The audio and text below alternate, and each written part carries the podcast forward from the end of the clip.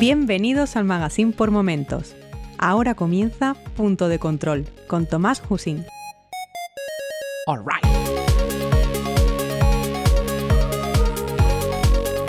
Saludos y bienvenidos al episodio 38 de Punto de Control, un podcast sobre videojuegos, fantasía y ciencia ficción con el fin de compartir mi afición a estos géneros de una manera lo más amena posible. Mi nombre es Tomás y con este episodio arrancamos una temporada más del podcast. Ha sido un verano atípico en cuanto a tiempo libre se refiere, mi reciente paternidad y el hecho de que mi hija vaya descubriendo el mundo y quiera moverse más, interactuar más y aventurarse más, hace que la escasez de tiempo libre haya sido la nota predominante durante estos meses estivales.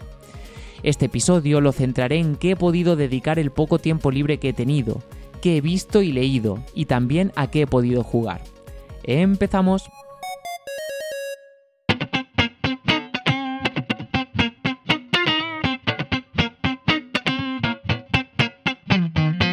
Como os decía hace unos segundos, mis vacaciones de verano no han sido como las de los años anteriores.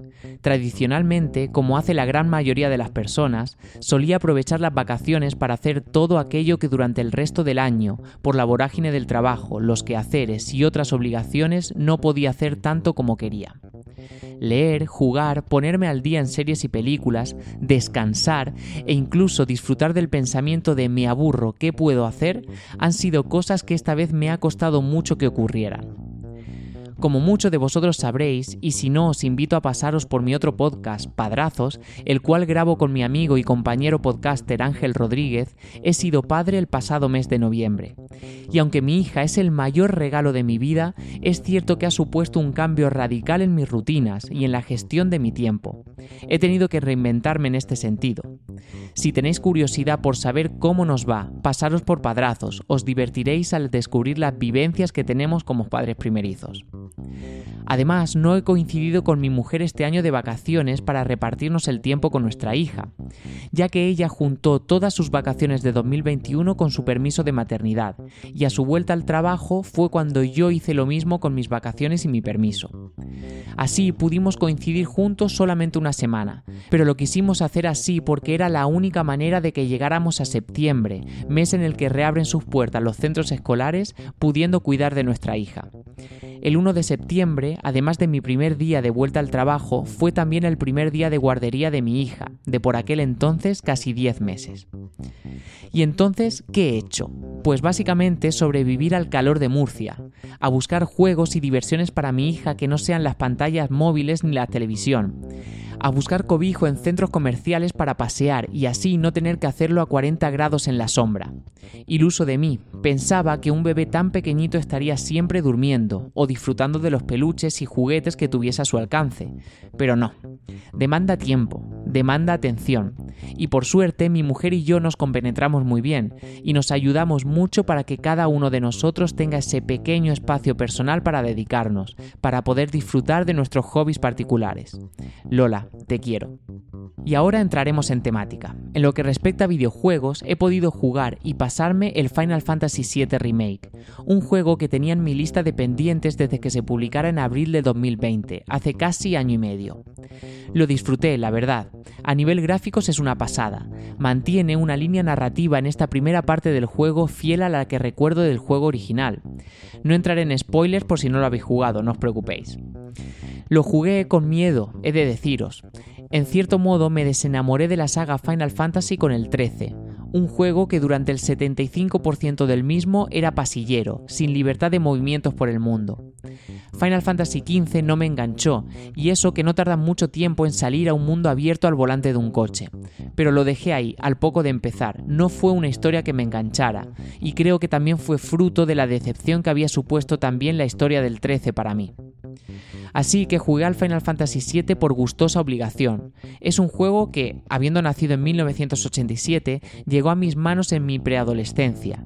No fue mi primer Final Fantasy, como sabréis, y hablé de él en el episodio 17 de este podcast, la creación de Final Fantasy VIII, sino que fue el segundo de la saga que jugué. Recuerdo que todo el mundo hablaba maravillas de él y de su antagonista, Sephiroth, pero a mí no me gustó tanto como a la gente. Con 13 años a mis espaldas por aquel entonces me costó sumergirme en la historia y sus errores en la traducción no ayudaba demasiado. Gráficamente, habiendo jugado previamente al 8, era también un paso atrás, otro motivo más por el que no me entró mucho por los ojos.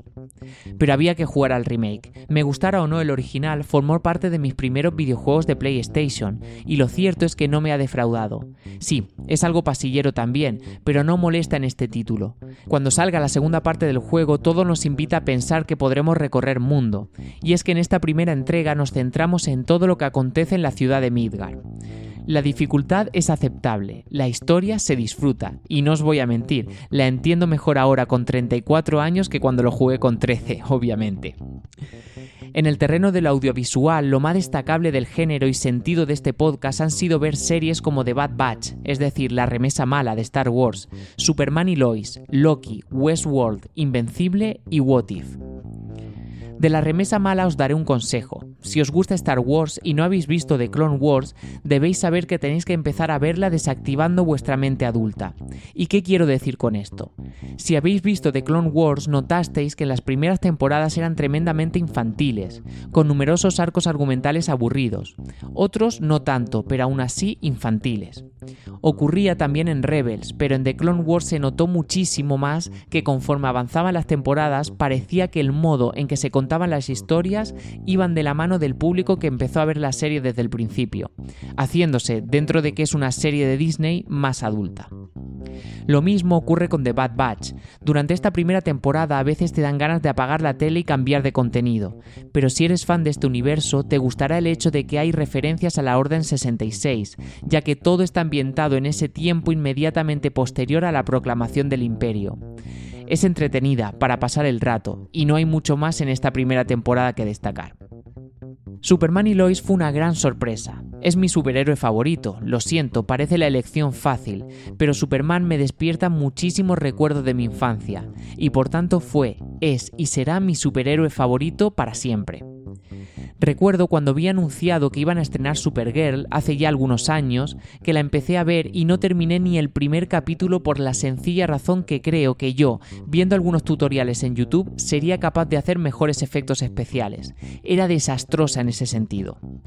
Es por eso que empecé Superman y Lois con muchísimo recelo, pero me llevé una grata sorpresa. Los efectos especiales molan, Superman mola, el actor no lo conocía y da el pego muchísimo. Más tarde me comentaron que apareció en Supergirl, así como la misma actriz que hace de Lois. La historia, por si no la conocíais, trata sobre cómo lidian Clark Kent y Lois Lane con el hecho de que son padres de dos hijos adolescentes.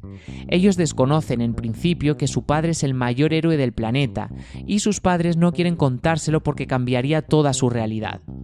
Además, tienen la incertidumbre de si sus hijos heredarán los poderes de Clark Kent o no. A partir de aquí os recomiendo verla. A veces se te atragantará, quizás el hecho de que en algunos episodios se centran demasiado en los problemas de adaptación de los hijos, sus vivencias, con sus problemas típicos de instituto americano y hormonas adolescentes. Pero si asumes eso y no le das tanta importancia, esta primera temporada tiene una historia que engancha y, como dije, unos efectos especiales que no te dan ganas de arrancar de los ojos. Loki, por el contrario, fue una pequeña decepción, no os voy a engañar. Tras WandaVision o Falcon y el Soldado de Invierno tenía muchas ganas de ver a Loki en acción. Un villano de la saga del infinito, personaje bastante atractivo de las películas, con sus buenos giros argumentales, y que tras su muerte en el cine tenía muchas ganas de ver cómo lo habían traído de vuelta. Pues bien, no me ha convencido el personaje. Empezó muy bien, con su mismo carisma, sus motivaciones, su ego, era el personaje de las películas, pero no me ha gustado la manera en que su personalidad o manera de ser cambia de manera tan rápida. De las tres series que hasta ahora ha estrenado Marvel, he de decir que es la que menos me ha gustado. De Westworld no diré casi nada, no me voy a entretener mucho aquí, ya que llevo casi un año tratando de terminar la tercera y la última temporada hasta el momento. Solo pude ver dos episodios, no puedo con ella, pero me resisto a abandonarla. Estoy muy cerca del final, ya que me quedan otros dos más por ver para terminar la serie. Además de no enterarme de nada, porque es que no me entero de nada, se me hace lenta y tediosa, pero conseguiré terminarla. Igual lo haré el verano que viene, ya os contaré. Invencible fue de menos a más. Escuché muy buenas críticas de esta serie de animación y no me ha defraudado. Si no la conocíais, la encontraréis en Prime Video. Es una serie sobre superhéroes que habitan en el planeta Tierra. No encontraréis aquí ningún superhéroe ni de DC ni de Marvel, pero hay claras similitudes de muchos de ellos.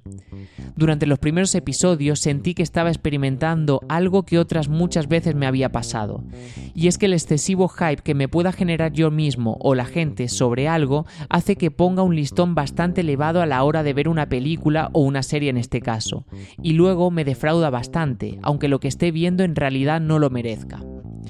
Esto sentí que me estaba pasando en los primeros episodios de la serie, pero luego hay un cambio radical. La serie te engancha, te sorprende y no está nada mal hecha. No entraré en ningún tipo de spoilers ni generaré más expectativas, pero si no la habéis visto, dadle una oportunidad y contadme qué os ha parecido. Y por último, What If, una serie que aún no ha terminado, pero no es una serie secuencial que un capítulo es continuación del anterior. Cada episodio cuenta una realidad alternativa sobre algún punto del universo cinematográfico de Marvel. El marketing habrá hecho que ya hayáis oído hablar de ella seguramente, así que no me extenderé mucho más. Me gusta y la animación está muy muy bien hecha, con un estilo que a mí particularmente me encanta. Y también tuve tiempo para leer, poco, pero estoy cumpliendo mis objetivos de lectura y es poder leer un libro al mes. Ready Player 2 es el libro que cabe mencionar en este podcast. En el episodio 29 hablamos sobre Ready Player One, y por aquel entonces, en octubre de 2020, se sabía que Ernest Klein estaba trabajando en la secuela del libro. Pues bien, ya lo he leído, y en raras ocasiones hay segundas partes mejores que la primera, y esta no ha sido una excepción. La temática es como el primer libro, y ojo, eso no es nada malo, al contrario, nos encontramos ante otra aventura en donde buscar objetos con referencias a videojuegos, sagas literarias de fantasía y ciencia ficción, música y un gran repertorio adicional son un plato de muy buen gusto para los amantes del género. Pero se nota que no hay el mismo no sé cómo decirlo, cariño y cuidado por la construcción y evolución de los personajes. No es que Ernest Klein nos haya maravillado en crear personajes inolvidables en Ready Player One, pero si habéis leído el libro, creo que coincidiréis en que Wade, el protagonista, es un poco bastante gilipollas, y perdón por la expresión. Típico sobrado que seguro que a más de uno le pasaría al heredar la semejante cantidad de dinero y de poder en el mundo que obtuvo en la primera novela. Pero la manera de contarlo, el uso de la lengua en la narrativa, no me ha gustado nada durante al menos el primer tercio del libro. Luego, la acción transcurre de una manera vertiginosa, muy rápida, van de aquí para allá, y es cierto que el hecho de que tengan que hacerlo todo en unas escasas 24 horas no ayuda a mitigar el hecho de que van a trancas y a barrancas. Hay capítulos que si no eres admirador o conocedor de lo que se habla estás deseando que acaben, y a veces ocurre que son excesivamente largos. Otros, como por ejemplo uno que transcurre en el universo de Tolkien, deseas estar páginas y páginas sumergido en él, si te gusta en este caso el mundo creado por Tolkien, claro. Sin embargo, te da la sensación que el autor podría haber sacado mucho más jugo y chicha en muchas partes de la historia. En fin, una secuela previsible de la primera entrega, con momentos menos emocionantes que en la entrega, pero que te puedes leer en dos o tres tardes. En definitiva, un 5 sobre 10, aprobado justito. No esperéis gran cosa, pero tampoco os recomendaré no leerlo.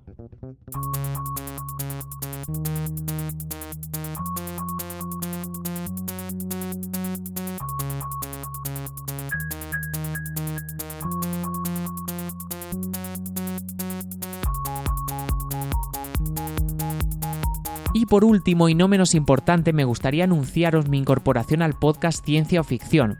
Si me habéis hecho caso al final de cada episodio cuando recomiendo echarle una escucha a los diferentes podcasts que conforman el magazine por momentos, uno de ellos es Ciencia o Ficción.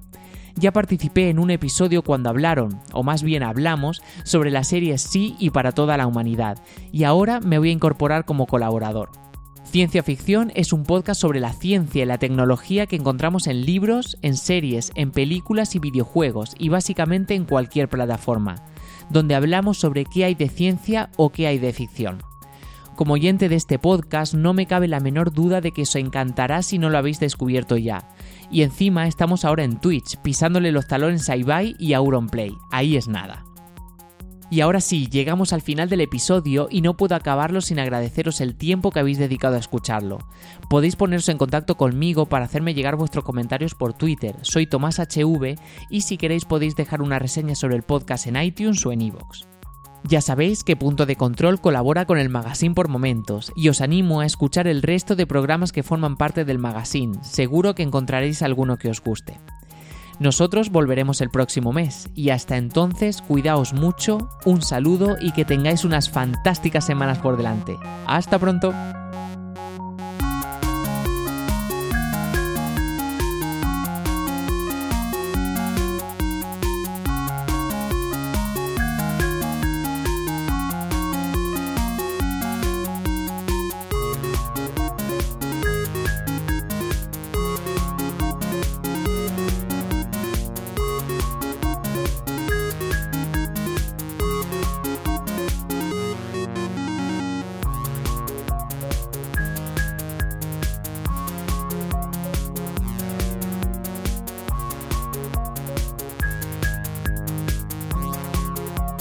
Si te gusta este programa y lo escuchas desde la plataforma o la aplicación de iVoox, te pedimos que le des al botón me gusta que acompaña este audio. Si lo haces desde otra plataforma y también quieres, puedes hacerlo buscándonos en iVoox.com.